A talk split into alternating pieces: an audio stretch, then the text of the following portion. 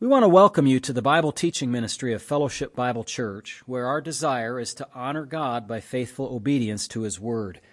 If you want to understand the Bible better, please continue to listen. You can reach us with questions or for more teaching audio and print material at our website, fbcaa.org. You can also watch our services live at fbcaa.org/live. We want to thank you for listening and pray that you will be edified. Well, I'm glad you're here this morning and uh, bright and early. I invite you to turn this morning to the book of Ephesians. We, uh, if you are uh, a regular on Sunday evenings, you'll know that uh, we started through Ephesians just last week. Uh, more of an introduction than anything else. We didn't really dive into chapter one, although we did kind of a sampling throughout the whole book as we um, considered what is Paul's purpose in writing the book of Ephesians. And we said this that there was no particular issue that he was addressing, like perhaps we find in the, uh, the letters to the Corinthians, where there's a re- it's a response to some problem, some particular sin issue that's going on in the church, some doctrinal matter uh, that may be going on, false teachers are infiltrating. But that's not uh, particularly the case here as far as we can understand in the book of Ephesians, Paul's letter. Uh, but rather, it's uh, perhaps we could say more preventative, just putting out the truth of God's word in order to uh, mitigate the possibility of error along the way and to encourage the believers. Uh, but we did say that doesn't mean there's, you know, it's just uh, anything and everything. There is still a unifying theme that runs throughout the book of Ephesians, and that is the theme of unity, the unity that we find in Christ, in Christ's work on the cross. And so, along with that, then, we also um, determined, excuse me, let me my notes here.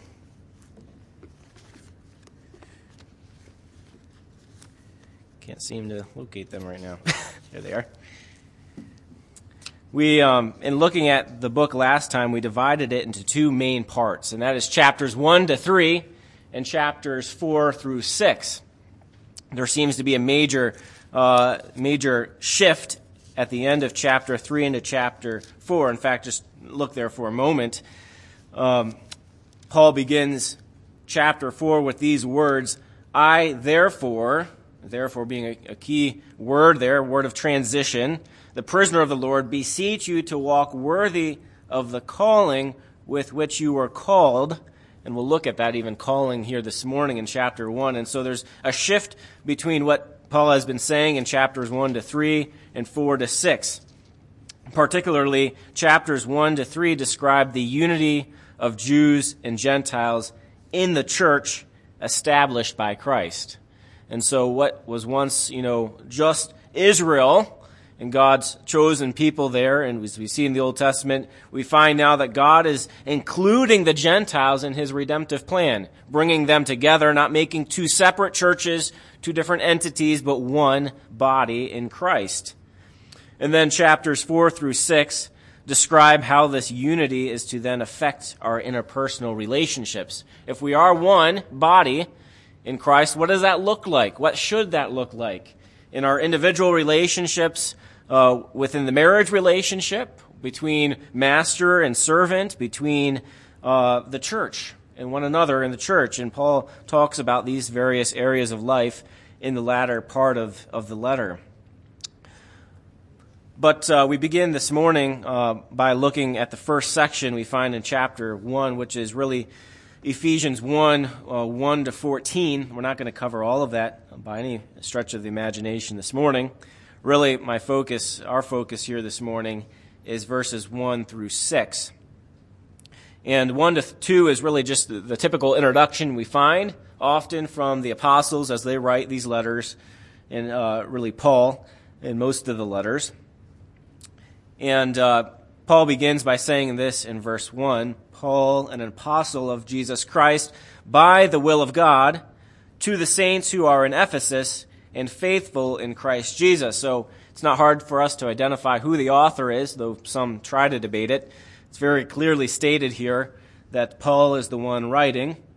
And he describes himself, or further uh, explains who he is in this that he calls himself an apostle of Jesus Christ.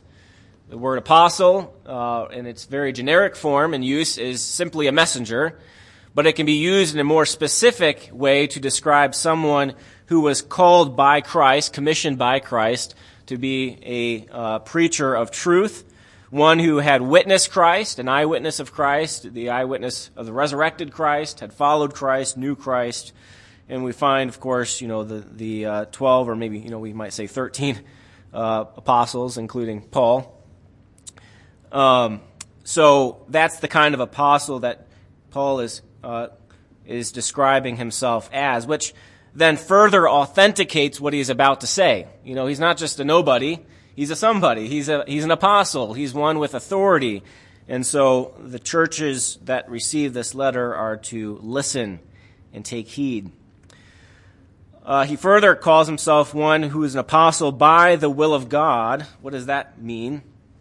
Well, I think it simply has to do with the fact that Paul is not uh, self authenticating himself. He didn't place himself in this position of authority, but rather he is one who has been called by God in, in due time, in, where other scriptures uh, describe it that way.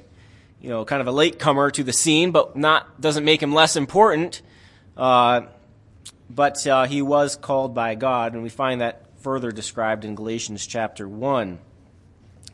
And then we find the, uh, the uh, recipients stated in verse, the last part of verse 1. He says, To the saints who are in Ephesus. Now, uh, if you recall last time, if you were here Sunday evening, uh, I made the argument that I don't think that this letter was intended just for one particular church. Um, we don't we didn't see the kind of megachurches we see today in the first century. Rather, you know, Ephesus. Uh, I think Pastor and I determined there was roughly 500,000 uh, in the first century who lived in Ephesus. So roughly a half a million people. I, I highly doubt that it was one particular church, rather a number of house churches throughout the city of Ephesus where believers would gather. You know, the kind of uh, convenience and travel we have today is not what they had today. In fact, you, you would find the same, it's similar if you were to go down to South America. Uh, when I spent some time down there in one of the larger cities, Antofagasta, to come to church took an hour or more of bus riding just to get there. And so one service was really all they could do, you know, to ask them to travel an hour, stay for an hour or two, travel another hour home, and then, you know, two hours, three hours later do the same thing again is just too much. And so, you know, and that's with buses, you know. So think in the first century, you know, to travel a mile or two uh, would not be easy. And so, um, probably there was a number of house churches. So this is not written to one particular church. And in fact, it may have spread beyond Ephesus. This may have been, uh, this letter probably circulated through a number of churches in Asia Minor. So, you know, upwards of who knows, you know, maybe dozens or more of churches who would read, read this letter, and of course, then it was preserved and we have it today. Uh, but that said, keep in mind that this is not one particular congregation that Paul is writing to, but a number of churches uh, who would receive this and be edified by it. Now, the word saints, I think uh, we are, we're common with this terminology.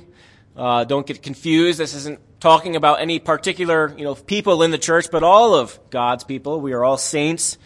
Uh, that is, holy ones, the ones set apart for God. And so, you know, we're not like the Catholic Church in that way, you know, who ascribe that title to certain, you know, historical biblical figures. We are all saints in Christ. And so Paul is writing to believers who are faithful in Christ Jesus. That is, those who have believed in Christ, who are walking uh, in obedience to Christ. Paul then goes on to say in verse 2 his typical kind of greeting here in introduction Grace to you and peace from God our Father and the Lord Jesus Christ. And I often love to use that greeting. Sometimes I'll use that at the end of an email or something like that, some communication, um, to say, Grace be to you. God is uh, about doing that, is He not? Giving us His grace, lavishing it upon you, giving us peace. Of course, that kind of uh, you know, positional peace we have in God, having been re- reconciled to Him, but also the kind of peace that He gives us on a daily basis as we look to Him, as we pray to Him, and He promises us, promises us to, to have that peace.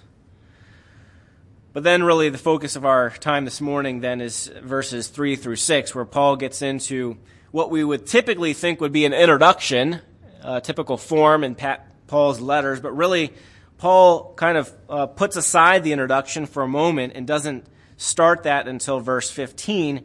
Rather, he begins with, with, uh, with a praise, an extended blessing, uh, praising God for what he has done in saving us. And so, the truth that I want us to learn this morning and, and uh, to see in this text, really verses 1 to 14, but just looking at this uh, first section this morning, is this that God deserves our praise for his saving work in Christ and by the Spirit to bless us with every spiritual blessing.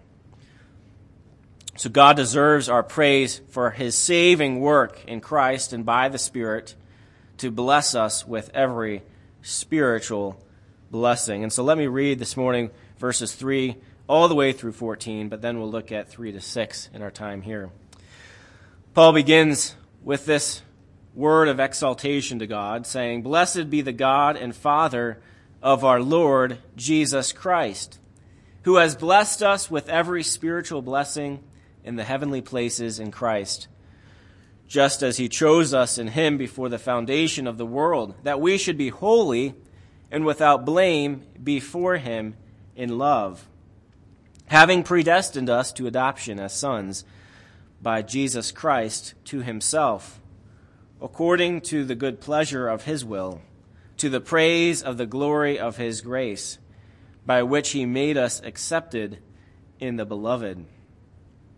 In him we have redemption through his blood, the forgiveness of sins according to the riches of his grace, which he made to abound toward us in all wisdom and prudence, having made known to us the mystery of his will, according to his good pleasure which he purposed in himself, that in the dispensation of the fullness of, of the times he might gather together in one all things in Christ both which are in heaven and which are on earth, in him.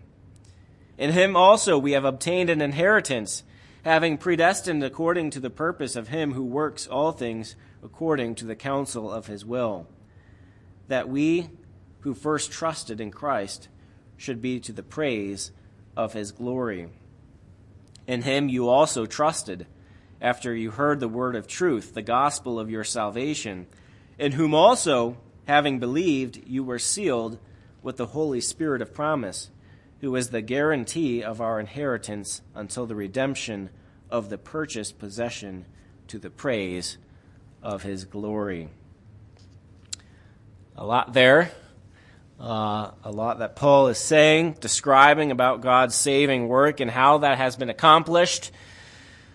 And uh, if you uh, have any kind of Greek familiarity, and you will know that uh, Ephesians 1 3 through 14 is actually one very, very, very long sentence.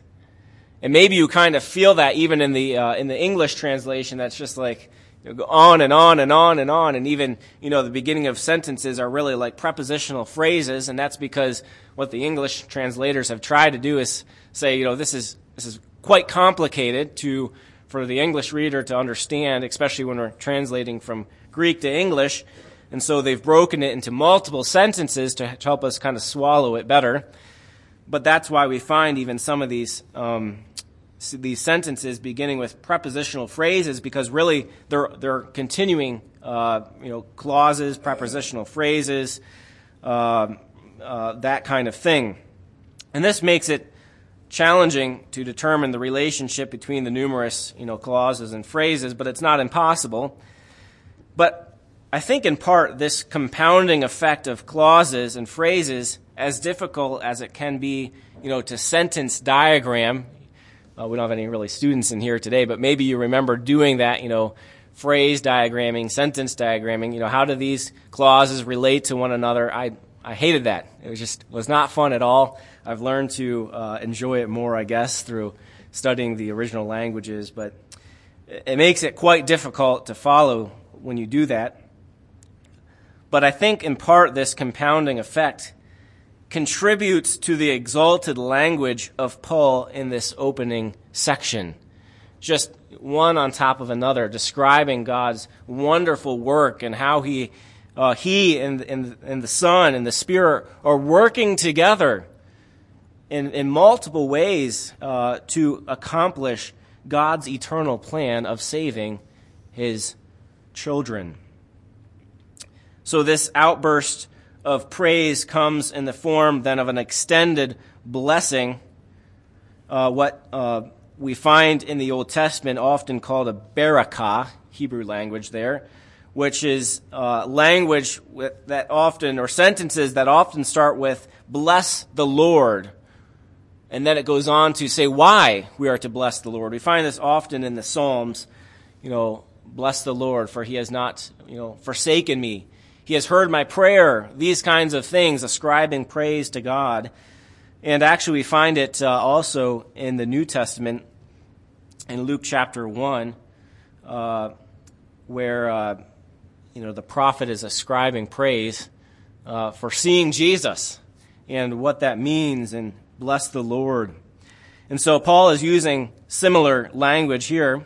Blessed be the God and Father of our Lord Jesus Christ, there in the beginning of verse 3. And really, verse 3 then marks the main sentence of this blessing or eulogy. The phrase, blessed be God, expresses a declaration. Blessed is God. It's not, uh, it's not really a request per se.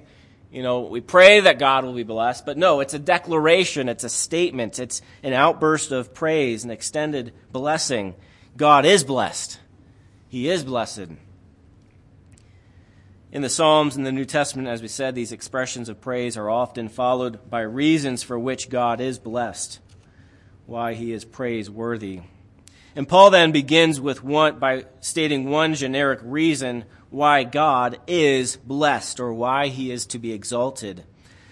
Look with me at the uh, second part of verse 3. He says, Blessed be the God and Father of our Lord Jesus Christ who has blessed us with every spiritual blessing in the heavenly places in Christ. So, why does God deserve our praise? What does verse 3 tell us? Because he has what? Blessed us with every spiritual blessing. Just think about that for just a brief moment. God, in his redemptive work, in saving us, uh, in planning all of this from eternity past, has given us every, every, all spiritual blessings. Paul goes on to number or name a few of those spiritual blessings, but I don't even think this is an exhaustive list. It's, it's saying God has given you everything that you need, every spiritual blessing, everything beyond what we could imagine for us. But then uh, he goes on, or let me focus just for a moment later uh, on verse 3. He says, For every spiritual blessing in the heavenly places in Christ. So the kind of blessings that Paul is talking about here are specifically spiritual blessings in nature. It's not just, you know, the general kind of, you know, well, you know, bless you, you know, and you know, what exactly does that mean? But no, we're talking about spiritual blessings that is, blessings that are uh, in the spiritual realm that proceed out of the Spirit of God that we enjoy. You know, what is the root of the word spiritual? It is what? Spirit, right? These are spiritual blessings, those that are experienced by the working of God's Spirit in us. And these are spiritual blessings in the heavenly places. What exactly does that mean in the heavenly places?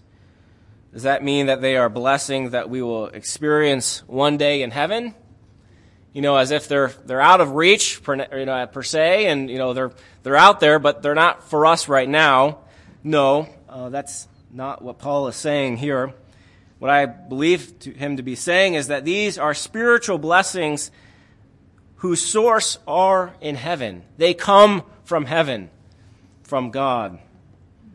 These blessings come down upon us, they are shed upon us, they are given to us. They come from heaven, they are heavenly in origin. God is operating in a way in which we then can receive those blessings. Finally, he ends verse 3 by saying, In Christ.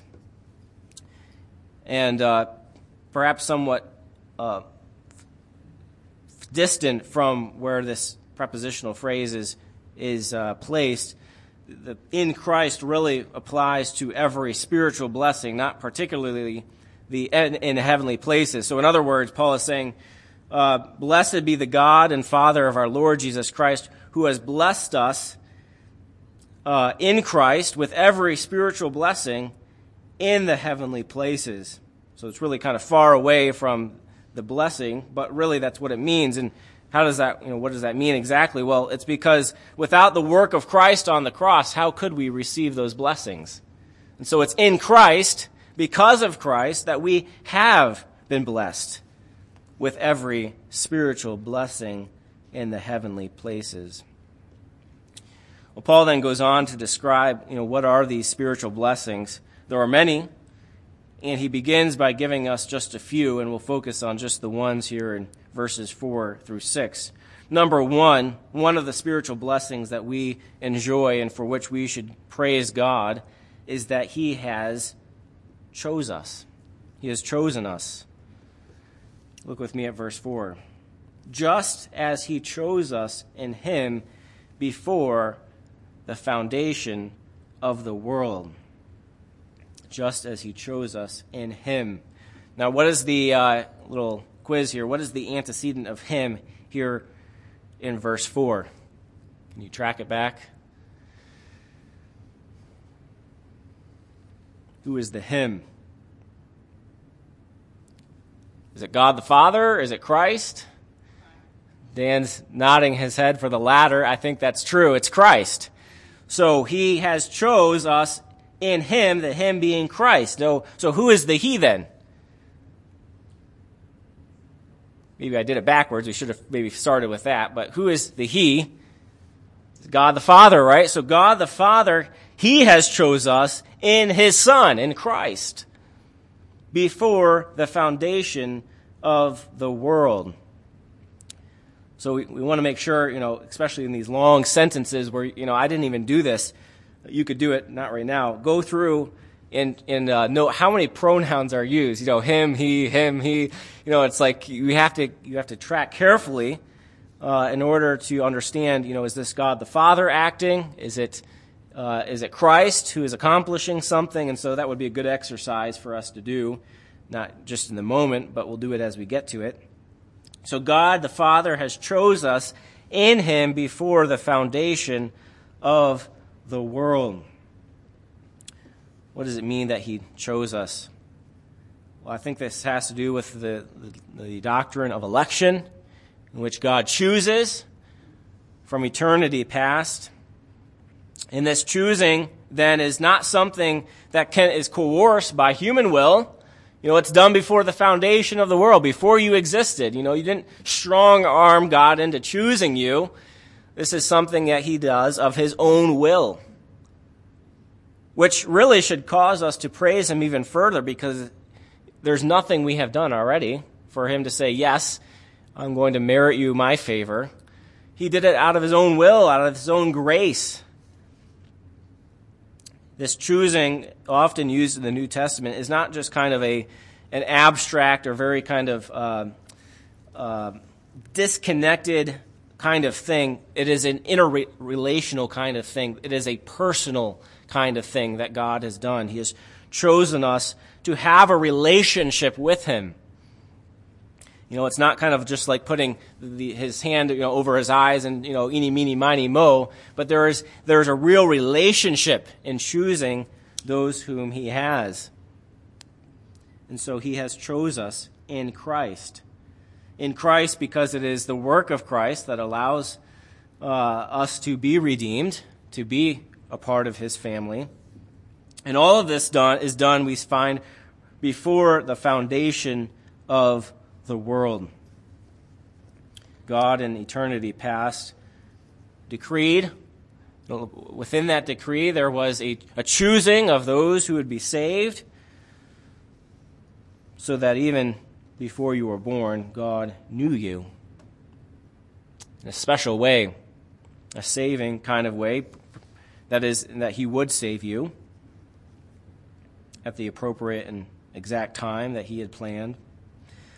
But for what purpose did He do all of this? God acted, He chose in Christ before the foundation of the world you, those who are saved. But for what purpose did He choose you? What does the end of verse 4 tell us? That we would be holy and without blame before Him in love. We're not just chosen in order to be saved. That is, of course, a part of it, to be reconciled to God, but we have been chosen in order that we be holy and blameless. That's something impossible without God's work happening first. You can try all you want to be holy and without blame before Him in love, but you can't do it without Him having first chosen you and saved you. You find that in the world today, you know, people uh, all trying to merit God's favor and, and, you know, choose the way they, they try to do it. There's a number of ways. But without God working in you first, you cannot be holy and without blame before Him. So He has chosen us so that we should be holy and without blame. Now, of course, when we are saved, God does regenerate, or His Spirit regenerates us. He does make us right before God. The righteousness of God is imputed to our account, so that you know judiciously we judicially we stand before God, having being made righteous. We are righteous in His sight.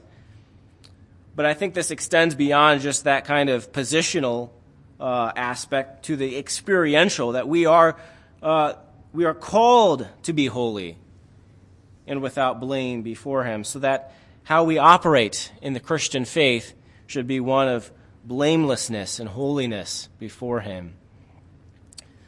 And before we say, you know, that's impossible, it's not. God has given us the ability. He has freed us from the bondage, bondage of sin. He has given us new life so that we can be holy. You know, we're told in other portions of Scripture, be holy, for I am holy. God will not give us a command that we cannot follow, right? He gives us the power to be able to do that. Not perfectly, but we should be ever progressing in our holiness and blamelessness before Him in love. The in love, again, you know, how does this fit in? I think what Paul is saying here is that the kind of holiness and blamelessness that we are to do and to act in before Him is not just to be, you know, robotic. It is to be out of a love for Him. It is to be done in love for Christ, in what Christ has done for us.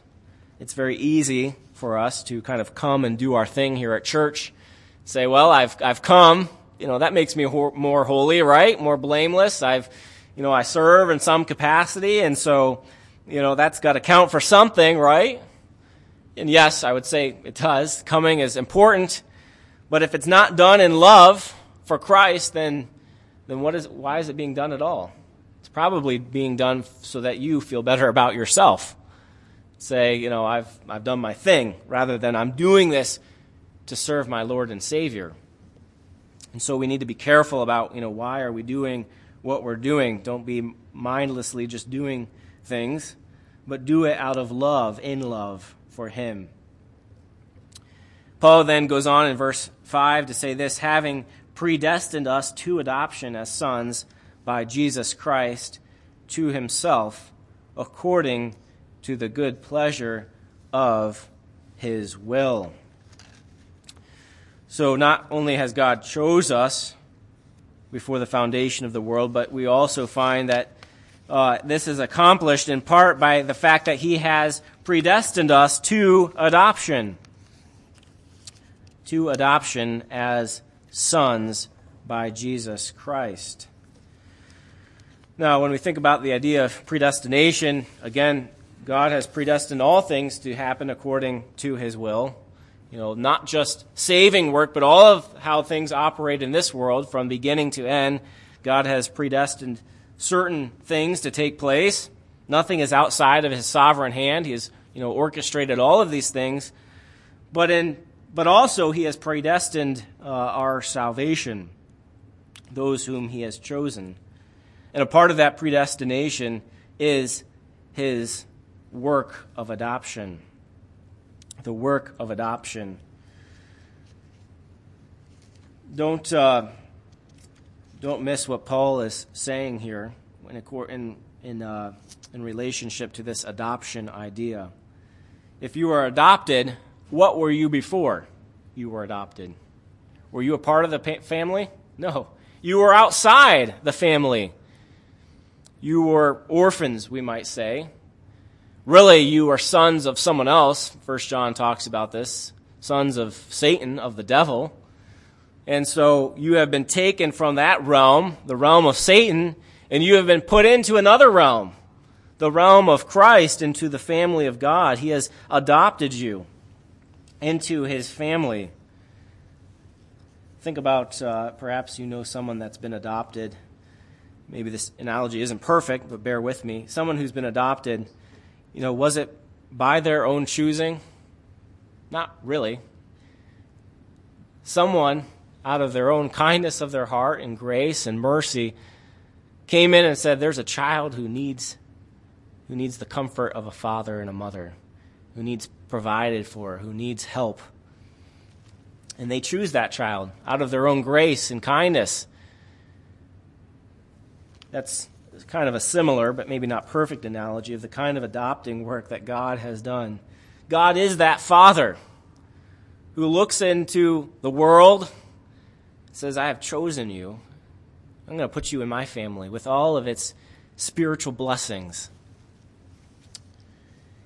He sought you, the orphan, and accomplished the adoption by the work of Christ Jesus sending his son to die on the cross so that it would be possible, made possible, to adopt us into his family. This adoption was part of his predestined plan from eternity past. And uh, in the context here, predestination, as we've already said, amounts uh, to the same as the, what we call the doctrine of election. Although, as we said, predestination is more than that. You know, it's all of the things that God has orchestrated and is doing in, in the world. So, what, is, what does adoption here accomplish? You know, it sounds nice in terms. I've been adopted. But what, is, what does that accomplish? Well, look what Paul says here. Having predestined us to adoption as what? Sons. We are adopted as sons the adoption that Paul is describing here places each and every believer into the family of God as, as adult sons of God. And Galatians talks, talks more about this, and we did, we uh, we did study through that a, a, while ago. We're not just simply talking about, you know, uh, maybe in the historical sense, you know, little children running around who are kind of, you know, under, uh, you know, really have no responsibility, no, uh, none of the inheritance yet, so to speak. But we're talking about fully adopted, fully vested adult sons of God, those who are heirs of God's eternal blessings and inheritance.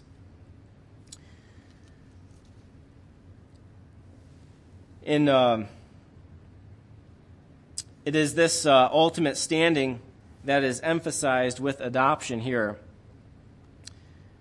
that uh, we are we are adult sons of God with all of its attendant blessings and inheritance.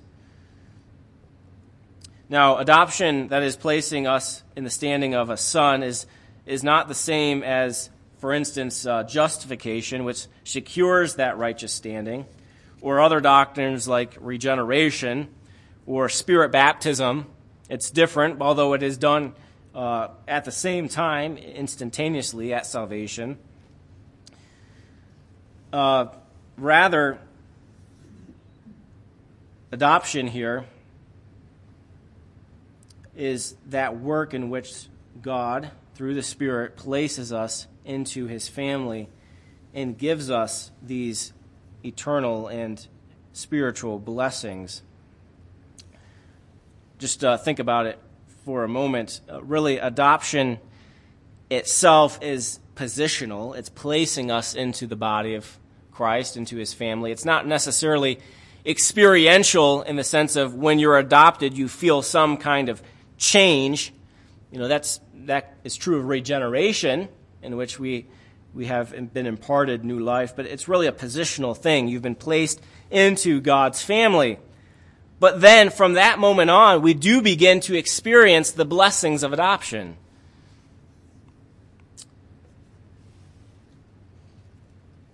Note again that this adoption is by Jesus Christ. There is no hope without Christ, without his work on the cross. Notice as well that not only is it does it happen in Christ or by Christ, but also what? According to the good pleasure of what? His will. So we're adopted by Christ according to the good pleasure of his will. That is the motivation behind all of this. According to the good pleasure of his will. This kind of harkens back to what we said earlier that, you know, God is not coerced into saving anyone. He is not uh, required to save any particular person. Why does he do it? Why has God saved us? Why is he saving people? It's because he's doing it out of his good pleasure. Out of his good pleasure. You know, we could try to get into all of that and understand, you know, why is that his good pleasure? Why is he doing this? But I think we simply just say it's because that's what he has desired. And it brings him glory. That's why. It brings him glory. It brings him praise. As we look and evaluate ourselves and say, there's no real good reason except that it brings God praise to reconcile people to himself and demonstrate his power and his ability to do this through the work of his Son. And that's what really Paul says. Look at the end of, uh, of or into verse 6. So let me begin in verse 5. That helps us kind of follow through here. Having predestined us to the adoption as sons by Jesus Christ to himself, according to the good pleasure of his will, to the praise of the glory of his grace. So that's, that's the result in all of this. Why is he doing it? Because it's his good pleasure. What is it accomplishing? For what result? What purpose? To the praise of the glory of his grace, or some translations have it, uh, to the praise of his glorious grace. And so as we as we evaluate and understand how God is operating from eternity past to choose us, to predestine us for salvation, it should cause us to say, Praise God's glorious grace. Praise his glorious grace. In that sense, the focus here isn't really even the spiritual blessings themselves, which we get to enjoy, but it's his grace that we're praising. His grace, the bigger picture. That grace, we find, Paul says, has been bestowed upon us. He says uh, to, in verse 6 to the praise of the glory of his grace, by which he made us accepted in the beloved. Other translations perhaps make it a little bit clearer. Really, what Paul is saying is the grace that he has bestowed upon us in his beloved. Who is the beloved here? It's Christ. Christ. We have been the grace that he has bestowed upon us in Christ, or because of what Christ has done. without the work of Christ on the cross, we would not uh, be able to be recipients of that grace. God is, is glorious in every respect. But the particular aspect of his essence that Paul is thinking about is his graciousness and how his graciousness moved him to save men. In the end, then, salvation is not necessarily, as we said, about the spiritual blessings, although that's part of it. It's about magnifying God and giving praise to Him. That's how it starts, right? Remember, we said the main action, the main uh, focus of this section here is the beginning of verse 3, which is Blessed be God, the Father of our Lord Jesus Christ. So, as we conclude here this morning, let us remind ourselves that it is God's unmerited favor that He has poured out in huge measure on every believer with every spiritual blessing.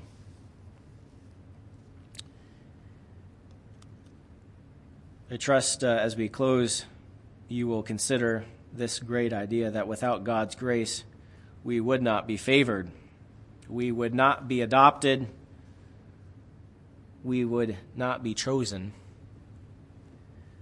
we would not be in Christ. May that uh, cause us to praise Him even this morning. Let's close in prayer. Heavenly Father, we thank you for your word. Lord, this morning we ask that our hearts be like Paul's, that just bursts out in praise as we consider every spiritual blessing that we have received, perhaps some that we don't even realize or have yet to experience. But we do know this that, as Paul has told us, some of them being that you have chosen us, have adopted us, have predestined us, have shed your grace upon us according to the good pleasure of your will. And so we say this simply Blessed is God. May his name be praised. We pray in Christ's name. Amen.